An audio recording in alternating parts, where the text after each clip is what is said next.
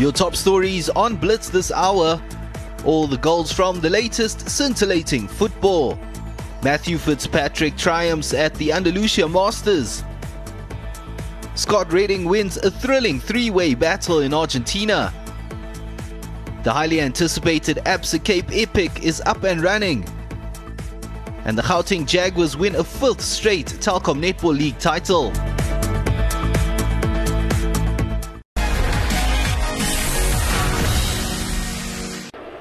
St James's Park was buzzing like never before with new owners in attendance. Steve Bruce taking charge of his 1000th game as manager, with Newcastle hoping to put on a show and earn their first win of the Premier League season. Standing in their way was Tottenham Hotspur with ambitions of their own to climb up towards the top eight. The Magpies could not have asked for a better start to the match, scoring the opener inside the first two minutes.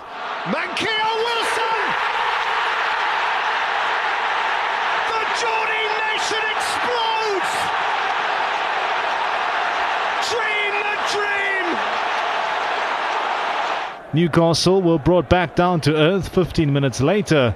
The crack showing in their defence, Sergio Reguilon finding Tanguy Ndombele, who did brilliantly to get his shot away to restore parity. Spurs soon pulled away as Harry Kane beat the offside trap to find himself one on one with Karl Darlow, and there was only one winner. Kane coming up with a sublime finish, but VAR was needed to award the goal as the assistant referee flagged the Englishman for offside but Kane was not denied a first goal of the Premier League season. Lucas Moura came close to doubling the Travellers' lead from a corner. The Brazilian rattled the crossbar. After that, play was unfortunately suspended after a spectator needed serious medical attention in the stands. As play resumed, Spurs picked up from where they left off with Kane squaring the ball to Son Heung-min, who had the easy job of steering the ball into the back of the net. It was all about controlling the match in the second half for Nuno Espirito Santos' side until the half was brought to life for all the wrong reasons. Matters going from bad to worse for Newcastle. Jonjo Shelvey sent off after receiving a second yellow card. Despite the player disadvantage, the Magpies were given hope of a comeback as Eric Dier found the back of his own net. But Tottenham had the win sealed 3 2 the final score. A tough start to life under the new owners for Newcastle. Everton and West Ham United came into this Premier League fixture at the back of different results. The Toffees grabbed a point in their clash against Manchester United before the international break, while the Hammers fell to newcomers Brentford. Match day 8 started at a very fast pace, with both teams having a go at each other as they wanted to get back to winning ways. While many chances were created, none were threatening. The best in the half came from Alex Iwobi, but he produced an air kick to leave the sides level. The Hammers had their premature celebrations cut short when they had the ball in the back of the net, but were adjudged to be offside and it remained goalless at the break. The second half was more of the same in terms of chances created and not used until the 74th minute when the visitors got a reprieve. Angelo on Ogbonna with a touch, the set piece specialist do it again. A massive goal for West Ham United. Ogbonna making that darting near post run and the merest hit of the flick was good enough to give West Ham United the lead. It's the old Everton manager who celebrates. The new one sees his perfect start at Goodison end it. A happy return for David Moyes. Everton nil, West Ham United one. It's been an exciting match day 8 so far in the Premier League with Liverpool walking away with a 5-0 victory over Watford while Leicester put 4 past Manchester United and Tottenham were made to work hard for their 3 2 win against Newcastle. The action does continue right here in your World of Champions. It's the London Derby between Arsenal and Crystal Palace. Chelsea's slender victory over Brentford sees them take a one point lead atop the Premier League standings ahead of Liverpool, while Manchester City occupy third and Brighton are level on points with Tottenham Hotspur. Leicester City's victory over Man United sees them edge closer to the top half of the Premier League standings, while three teams are yet to register their first wins. Burnley, Newcastle, and Norwich City still searching for one in the win column. Down in ninth place heading into match day 9 of La Liga. There was plenty of ground still to make up for Barcelona. They hosted 8th placed Valencia at Camp Nou, hoping for three points that would take them up to 7th. But the start of the match did not go according to plan. And the shot is 1 0 to Valencia. It's Gayà back in the side, and what a start for Los Che. However, the lead did not last long. Fati combines with Memphis. It's the equaliser from Ansu Fati. He makes it look so easy. It's a brilliant finish from the 18 year old of Barcelona, right back in it. Barca completed the turnaround before half time as the Catalans were awarded a penalty following a foul on Fati. Memphis Depay stepped up to convert. That for a 2 1 lead into half time. On the other side of the break, the margin was close to being extended, but Jasper Cillessen denied Fati a brace. At the other end, Marc-Andre Ter Stegen was beaten by Carlos Soler. Soler, though, could not get past the post. A short while later, Philippe Coutinho was introduced to the match, and the Brazilian left his mark as in the final 10 minutes he sealed the result for Barcelona, who prevailed as 3 1 winners. Celta Vigo and Sevilla made their return to La Liga action, looking to bounce back to form from their last outings prior to the international break. The opening encounters were a tight affair, with neither goalkeeper really being tested much within the first 20 minutes. Denis Suarez looked to put Celta Vigo ahead in the 24th minute, though, with some clever footwork allowing him to find some room in the box, but his shot ended up going straight at goalkeeper Bono.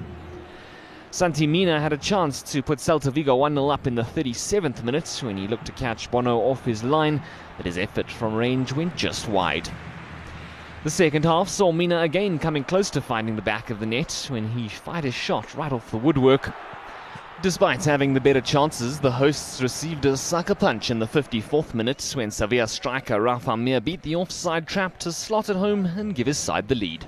That's now Suso skipping beyond Denis Suarez and going for goal, and it's fallen for Rafa Mir, who makes absolutely no mistake. Sevilla have the breakthrough at Balaidos. It's Mir with his third goal of the season.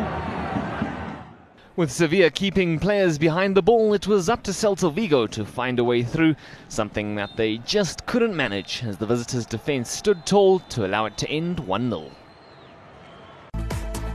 Rayo Vallecano, Sevilla, Osasuna, and Barcelona victorious in Sunday La Liga action. Matchday 9 concludes tonight when Alaves hosts Real Betis and Cadiz travel to Espanyol. Both matches live on Supersport. Real Sociedad have a three point advantage over the rest at the top of La Liga. Real Madrid are second while Sevilla moved up to third with their victory. Champions Atletico Madrid are fourth. Barcelona moved up to seventh. It is early days but worrying times for Levante, Alaves and Getafe.